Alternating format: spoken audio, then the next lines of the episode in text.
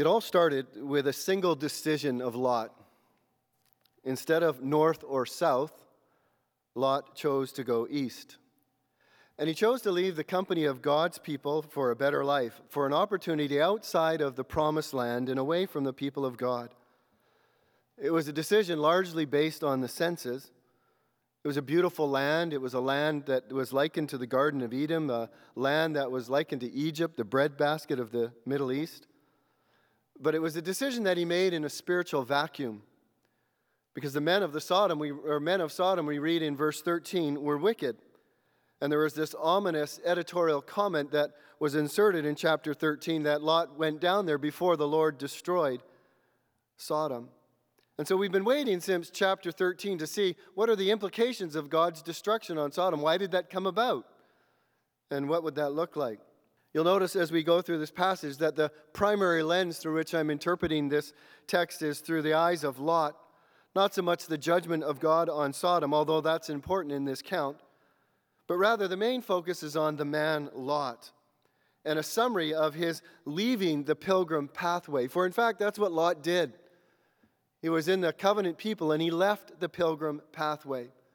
In fact, one author, reflecting on the decision Lot made, said that he was a man without a pilgrim spirit. There's further emphasis here that I never saw before in these passages, but I think it's important that if you read your Bible, you have to read chapter 18 and 19 together. If you read the start of verse 18:1, you find there that the three visitors come to Abraham and he shows them a kind of hospitality.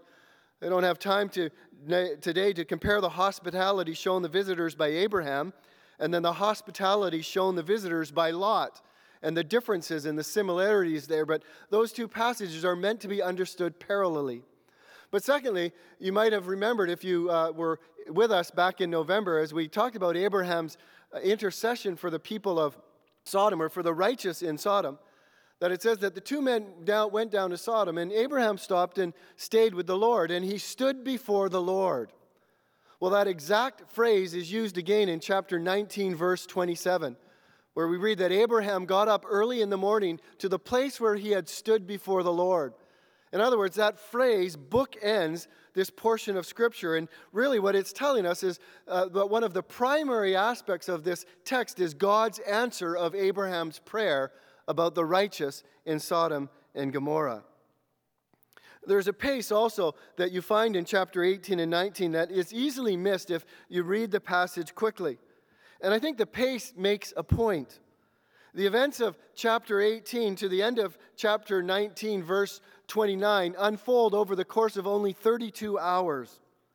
What starts out with a leisurely afternoon meal as the two visitors or the three visitors come to Abraham, and then it quickly pastens to the two men leaving to go down to Sodom and arriving there in the evening, to all of a sudden waking up early in the morning, getting Lot and his family up and shooing them out of the town, to when the sun comes fully down upon the, the land, that God rains down fire or sulfur and brimstone on the city, to the following morning, early in the morning, when Abraham gets up to the place where he had stood earlier and he looks down on the land. I think what it is trying to make a point to us is that the judgment of God, once God decides it will come, is inescapable and it happens quickly. And this text unfolds in such a way that we realize that the judgment of God is devastating and it will come to pass in His time. There's an important aspect, I think, of this too, that uh, in this chapter, beginning starting at verse um, 15 of chapter 19 and going to verse uh, 22, you find the word escape used five times. It's clearly a reminder again that the judgment of God is an inescapable judgment, and that when God sets it in motion, one needs to heed the severity of that statement that God will judge. And so already here we have a lot to work through, but there's two phrases that I want to just for you to think through as we consider this passage. Maybe they're the only two phrases that you remember. I hope not, but there are ways in which you can hang this text. The first one I've already mentioned, and it is simply this the perils of leaving the pilgrim life. You see, Lot gave up the life of a sojourner, the life of a pilgrim here on earth, and he embraced urbanization. He left the life of living in a tent and living as a pilgrim to actually owning a house in Sodom. He moved from being a pilgrim uh, in one journey to being an urban dweller in another journey. It's like he wanted to maintain dual citizenship. And so there's a, a real string or a thread in these verses of what it looks like to leave the pilgrim life. And the second is a phrase, and it's simply this what Sodom does to you. When we leave the pilgrim pathway, when we leave the covenant people, when we leave the land of God, so to speak, and we, we branch out into the world, that world has an impact on us. And so we think about that phrase then, what Sodom does to us. One man wrote this he says, I suppose it's possible for a man like Lot to live in Sodom, but it's not very smart. And it takes us six chapters before we see the full implications of the decision that Lot made to leave the people of God and to leave the land of God and to make his way into the land of Sodom that apparently looked good, but he had no ability to look past that to the moral reality of Sodom. Some of you who are familiar with your Bibles might recall the story of a man named Demas. When we first encounter Demas, he's among the believers in Colossae. And he's referred to there by Paul in Colossians 4:14. But when we last encounter Demas, it's in 2 Timothy chapter 4 verse 10. And Paul there reports to us that Demas had left him because he loved this present age more. And there are those who wonder um, was Demas really saved? I think the best answer to that question was provided by A.W. Tozer, who simply said, The last time we see Demas, he was walking in the wrong direction. And that can be true of you, that can be true of me.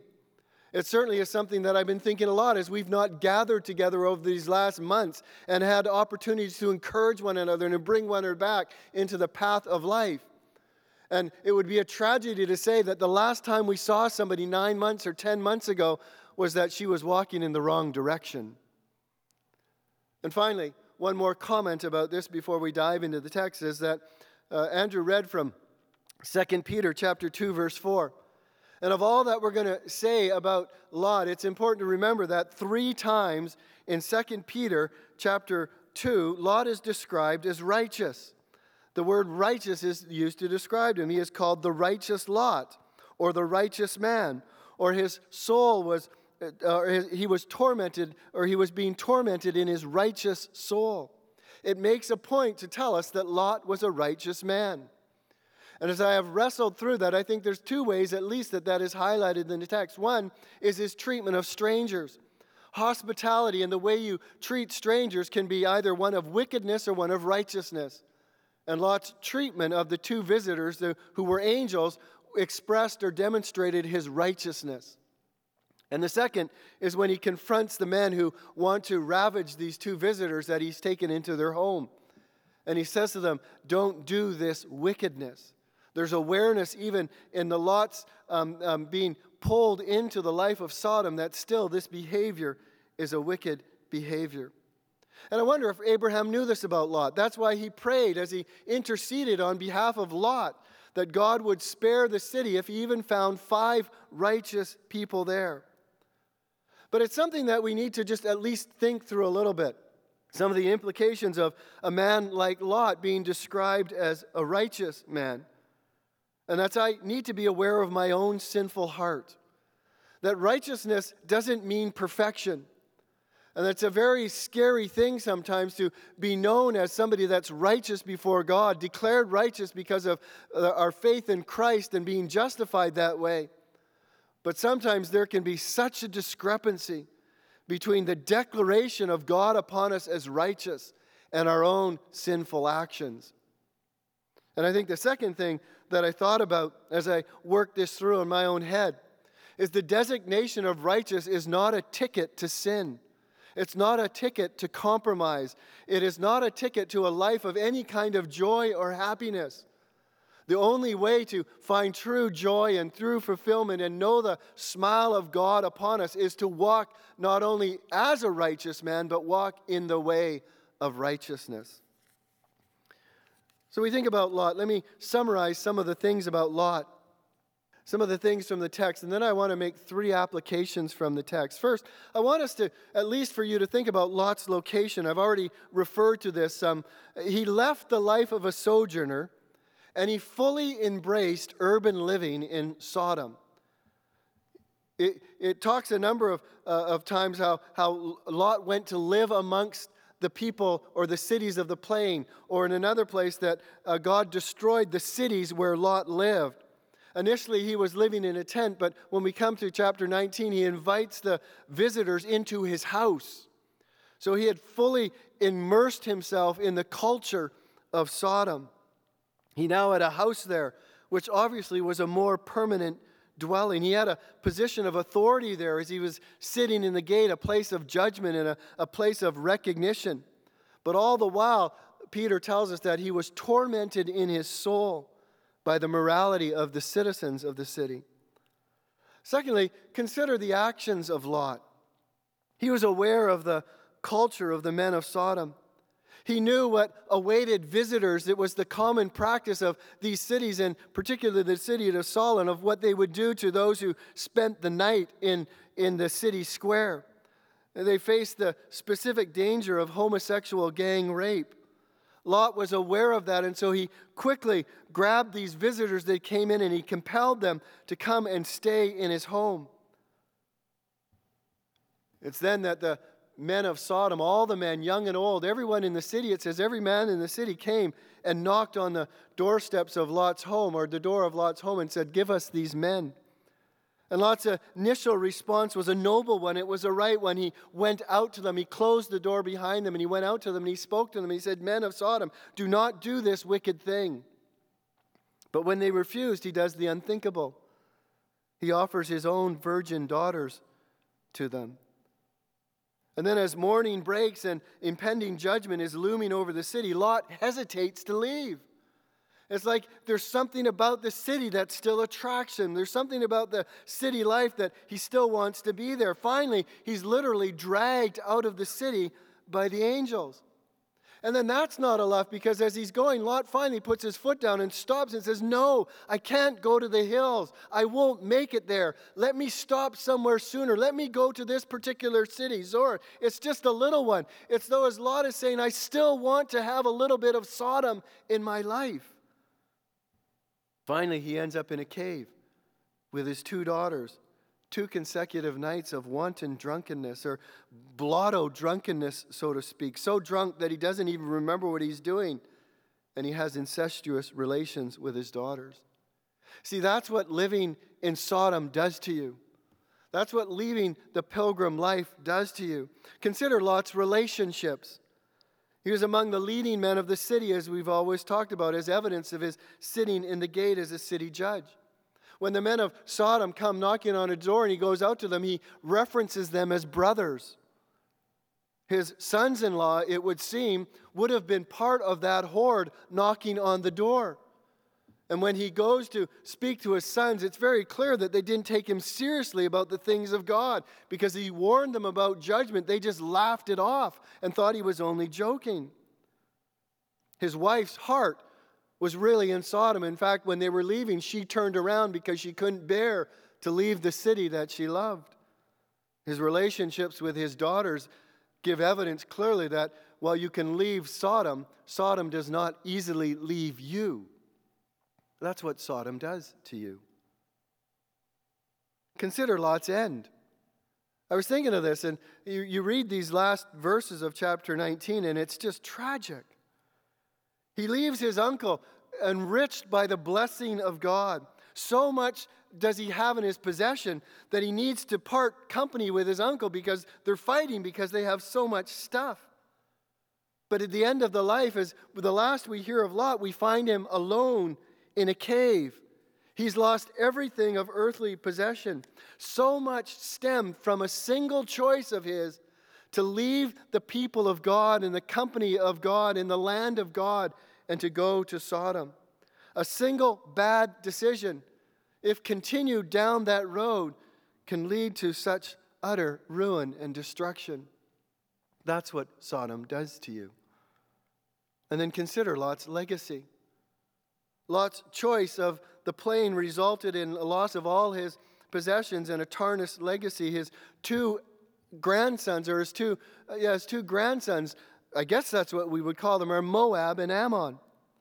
And we would see how Sodom flows through the veins of their blood too. From Moab came the Moabites, who were responsible for, for one of the worst single acts of sexual immorality amongst the people of Israel ever on the plains of Moab. And then you have the Ammonites, and they worship the god Moloch, from which we have the cruelest of religious perversions ever, as they were the ones that offered their children as burnt offerings to their God. That's what Sodom does to you. The only insurance that Scripture gives us about Lot is that he himself was saved. As one individual wrote, I suppose there's nothing sinful in itself about a Sodom address, but it's stupid. And what is stupid can sometimes be tragic. Were it not be for the grace of God who answered Abraham's prayer to call or to actually drag righteous Lot out of the city of Sodom, he would have perished in that city. And were it not for the incredible um, grace of God exhibited through the Moabites, even for all their sinfulness, as God um, had a woman named Ruth who left Ruth uh, or left the Moabites to go with her mother-in-law to go back to the land of Israel, embraced the God of Israel, married Boaz, and from that relationship eventually came the line of King David. It's incredible the mercy of God. It's never easy living a life in a world or a city that's under the impending judgment of God. We're in that situation now in the world in which we live. We are in the last days. Those days, again, being the days between the birth of Christ and the soon return of the Lord. Those days are described throughout the Bible, and we are aware that the judgment of God is hanging over this world in which we live. Read the book of Revelation, you can find that. It is not easy to live in a world that is under the judgment of God, but it's possible. I was just reading earlier this week about Noah. And Noah was the only righteous person. In fact, he was called a preacher of righteousness, and he lived in a corrupt world that was also under the judgment of God. So it's not easy, but it's possible. So as we uh, take these things about the life of Lot, let me pull from them uh, ways that, that we can maybe apply it and think about it in our own lives and the dangers that are presented to us as we are tempted to leave the pilgrim pathway or what the world can do to us if we are stubborn about maintaining dual citizenship citizenship in heaven and citizenship on earth, which is impossible to do. The first thing that I was wrestling through in my own head, and there'll be a bit of repetition here, but is living in Sodom can dull your witness. Lot had lost the cogency of his witness. And by witness, I mean the impact of your life uh, uh, uh, um, among those whom which you live. The impact of your life around those who you are maybe there for their spiritual good. Our relationship with the world around us should be a continual point for reflection. Time and time, I am reminded that this world is not all there is. I struggle with my relationship with the world and the things of this world. And I need to constantly remind myself that this world and all that is in it is passing away. And that fact should temper my relationship with the world. It should temper my, my, my desire to become urbanized, so to speak. It should remind us that the things of this world, what we consume, what we pursue, what we love, what we accumulate, what we value, and yes, even where we live, can be counter to the values and the relationships of the kingdom of God.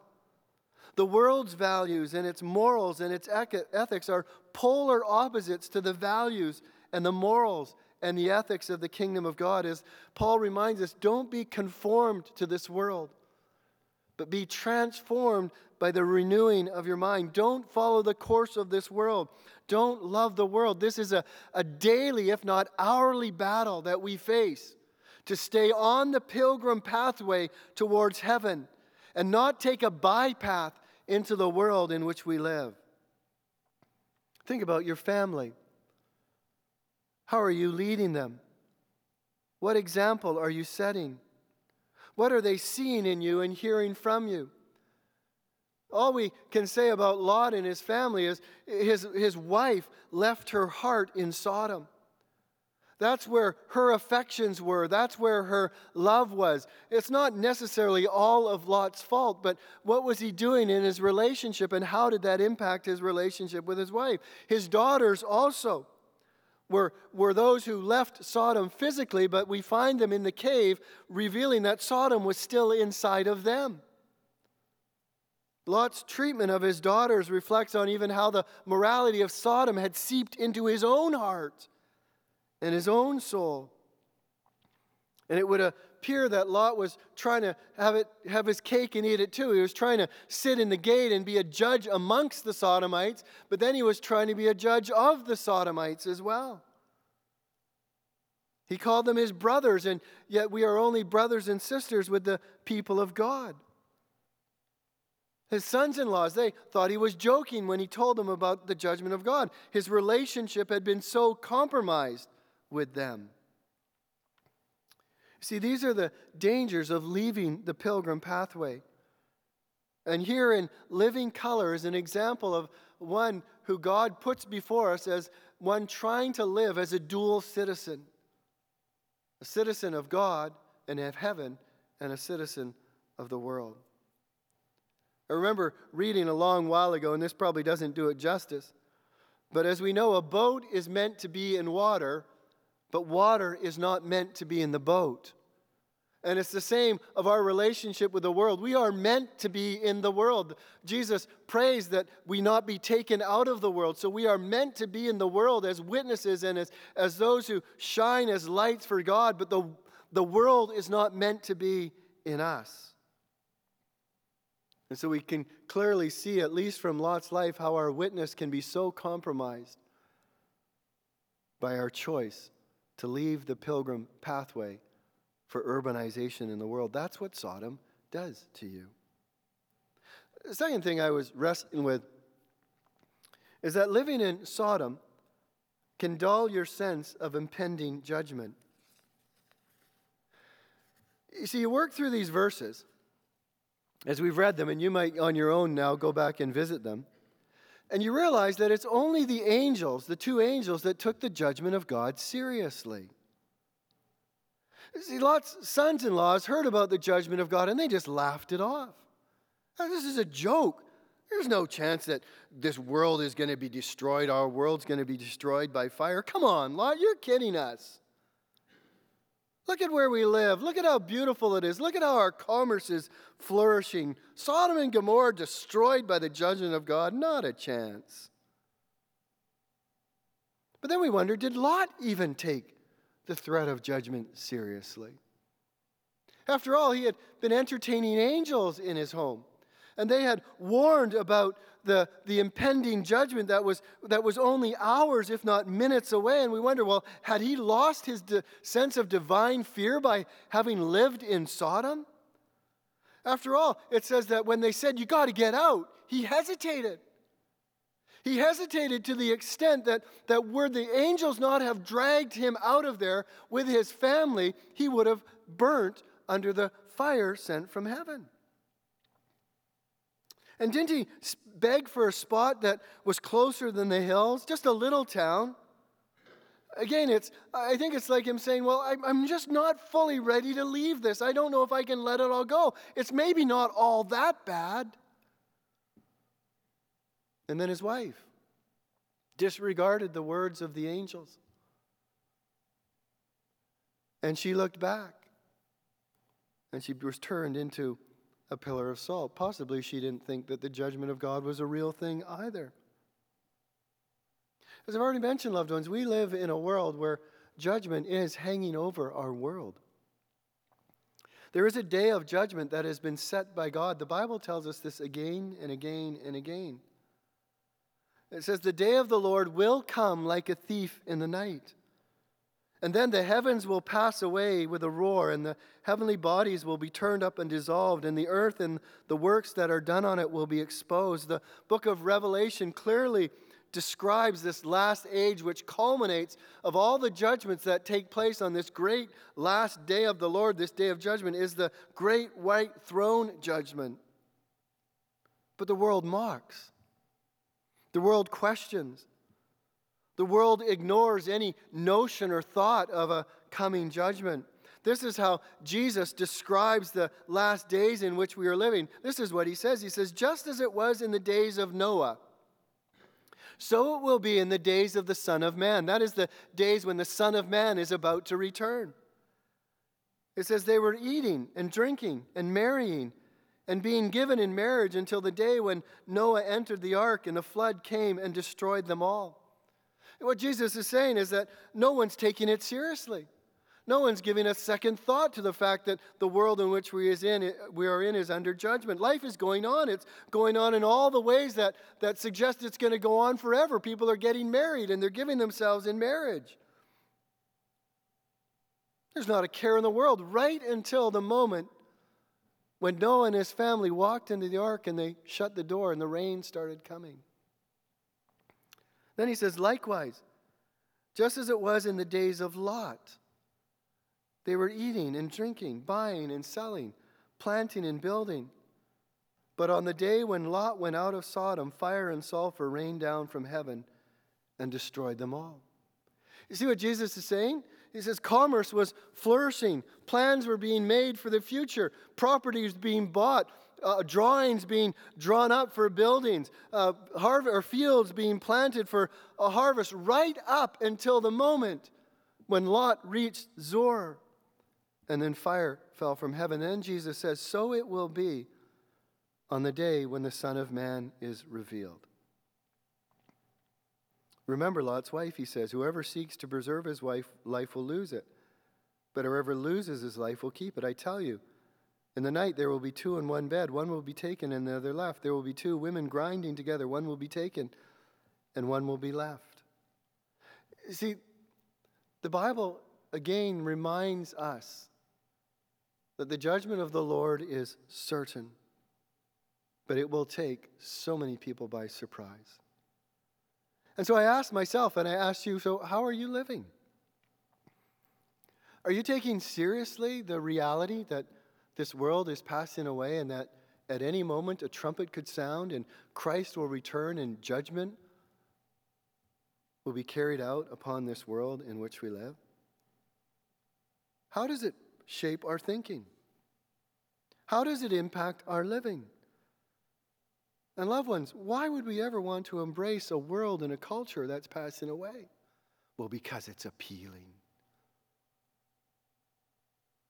Loved ones, the testimony of Scripture is consistent, though. God will judge sin. He will te- judge it tempor- temporally, and He will judge it finally. What I find fascinating as I was reading through the text on Sodom and Gomorrah, and there's about 20 references to it throughout Scripture, is that there is a distinction between God's temporal judgment and God's final judgment. And by that I mean God's tolerance for sin has its limits, both individually and nationally. God will act against sin. He will do it sometimes in time and space, in where we live now, and He will judge sin and He will discipline His people for sin. But there is a, fina- a final judgment as well that is coming at the end of this age. And listen to what Scripture says. And this is where this application of thinking about Sodom and Gomorrah in chapter 19 is so important for us to work through. Jesus says to a city called Chorazin, Woe to you, Chorazin! Woe to you, Bethsaida!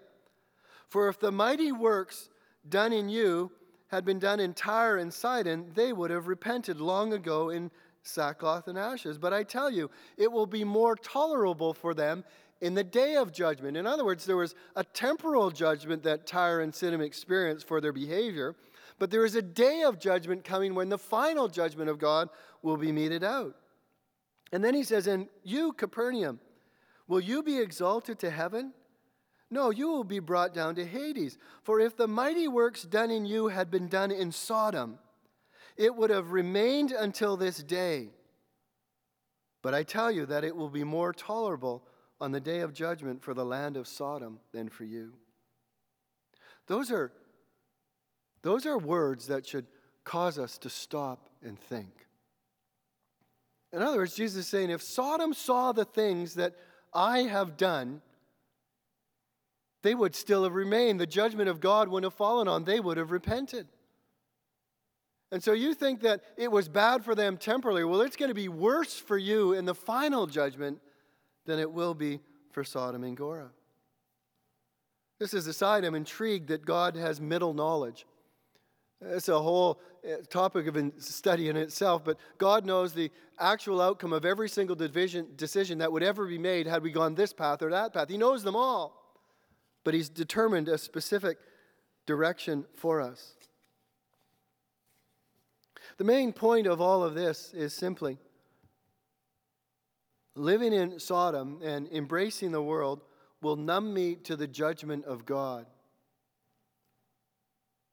that will finally come at the end of this world. And the last point is along those same lines, and we'll use some of the same verses. Living in Sodom can dull your sense of the magnitude of sin. We all have hierarchies of sin. Unfortunately, they don't often match up with the Bible and its view of sin. For many, the judgment of God upon the cities of the plain is indefensible. And they would argue it's difficult to explain. The, uh, we would have a hard time explaining to them why God would judge a place like Sodom and Gomorrah. And who, whose right is it for God to do that anyhow? Or what right does God have to do that? Well, Genesis 19 is not a surprise.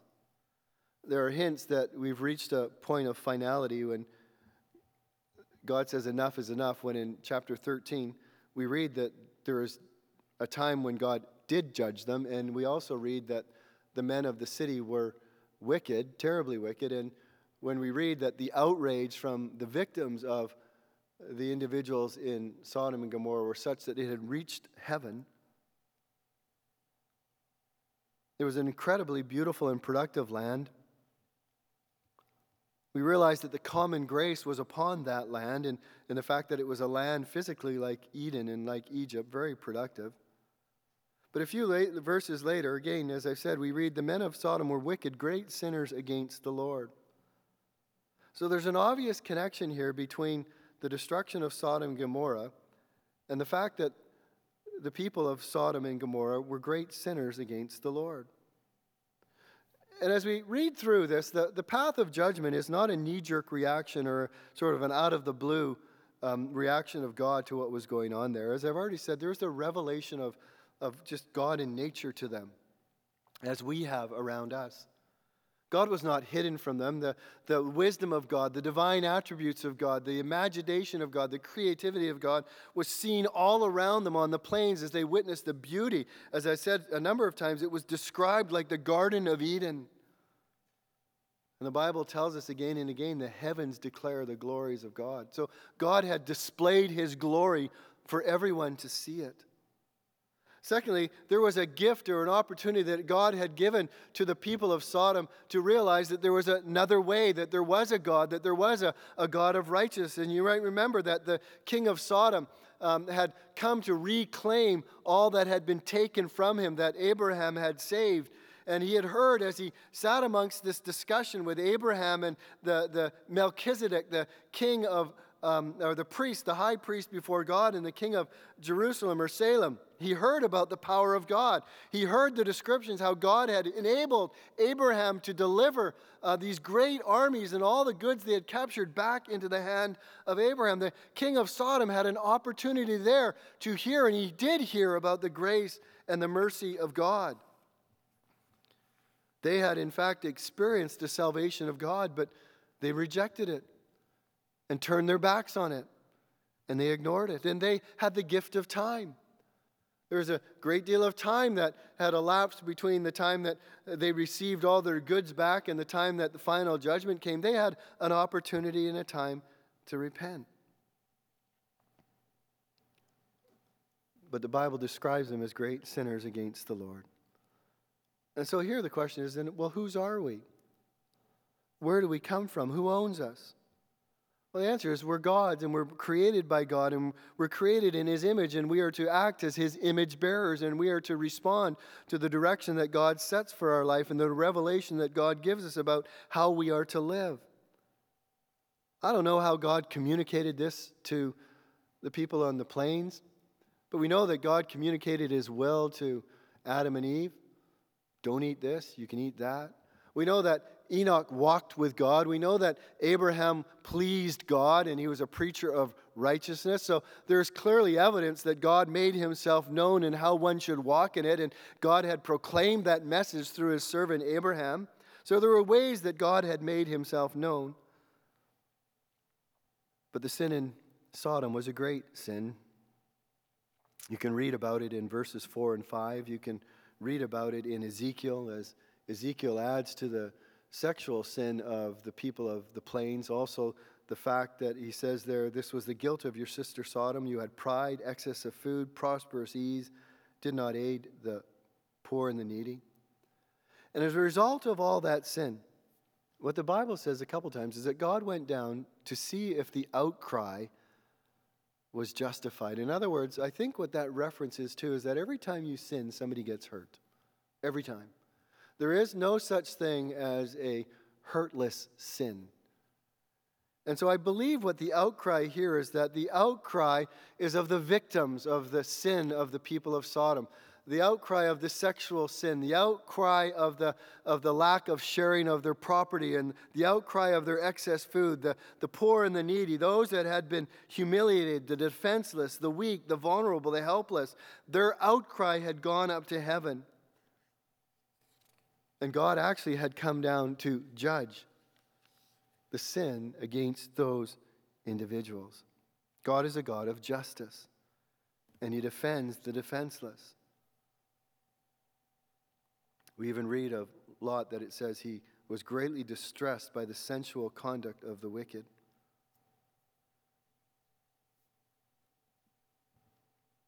But we see the, in fact, and we've said this a couple times, how the sin of Sodom impacted Lot to the point that his whole morality was skewed.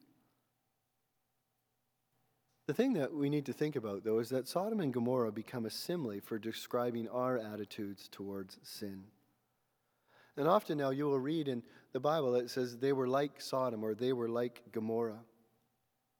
In other words, the Bible moves from the specific sins of these cities to talk about sin in general and ultimately about our attitude towards God and our approach to sin. And here's where, as we make this shift, we need to let go of our own prideful offense of the sins of others and look into our own hearts. It's so easy to look at Sodom and Gomorrah and, and, and, and, and show um, disdain and, and, and, and show a sense of sort of moral outrage towards what took place in the cities of the plain there, but not look in our own hearts. And in fact, that's what the prophet Ezekiel did to the people of Israel as they were in their rebellion against God. He says, Listen, your sister is Sodom. And that would have been a massive offense to the people of Israel because what Ezekiel was saying to them is, Your sin is as bad as the sin of the people in Sodom and Gomorrah. And that's why I say we need to be careful about our hierarchies of sin to say, Well, this sin is up here and this sin is down there. We don't understand that. All sin is a sin against God. And what we in fact find in the New Testament is that unbelief is a greater sin against God than what the recorded sins of Sodom and Gomorrah were against God. Here are the words of Jesus warning those who reject the good news of the kingdom of God. And if anyone will not receive you or listen to your words, shake off the dust from your feet when you leave a house or town. Truly I say to you, it will be more bearable on the day of judgment for the land of Sodom and Gomorrah for that town. Do you understand what he's saying? There is a greater judgment that falls on those that reject truth and revelation about Christ than those that were engaged in the sins that are described of Sodom and Gomorrah.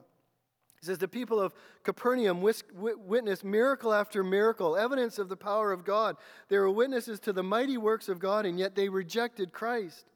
And you, Capernaum, will be exalted to heaven. You will be brought down to Hades. For if the mighty works done in you had been done in Sodom, it would have been rain, remained until this day. But I tell you, it will be more per- tolerable on the day of judgment for the land of Sodom than for you. One commentator that I was reading, after talking about the incredible light that we have today, compared to the moral and spiritual light that the people of Sodom and Gomorrah had, wrote this Imagine if some of the fellows from Sodom and Gomorrah could come into, and I'll use our morning service a few months back when we were actually meeting. Can you imagine one of them stopping by the pew in front of you, pulling out a hymn book? leafing through it and finding some of the hymns of the church, maybe some of the ancient creeds that we have in the back of our hymn books. And he might say, My, we didn't have this. He might pull out one of our ESV Bibles that we used to have under our chairs, flip through it, and then turn to you and ask, You have this in your own language? No less. True, they didn't repent of their perversions or of their heartlessness, but what about you? What about me?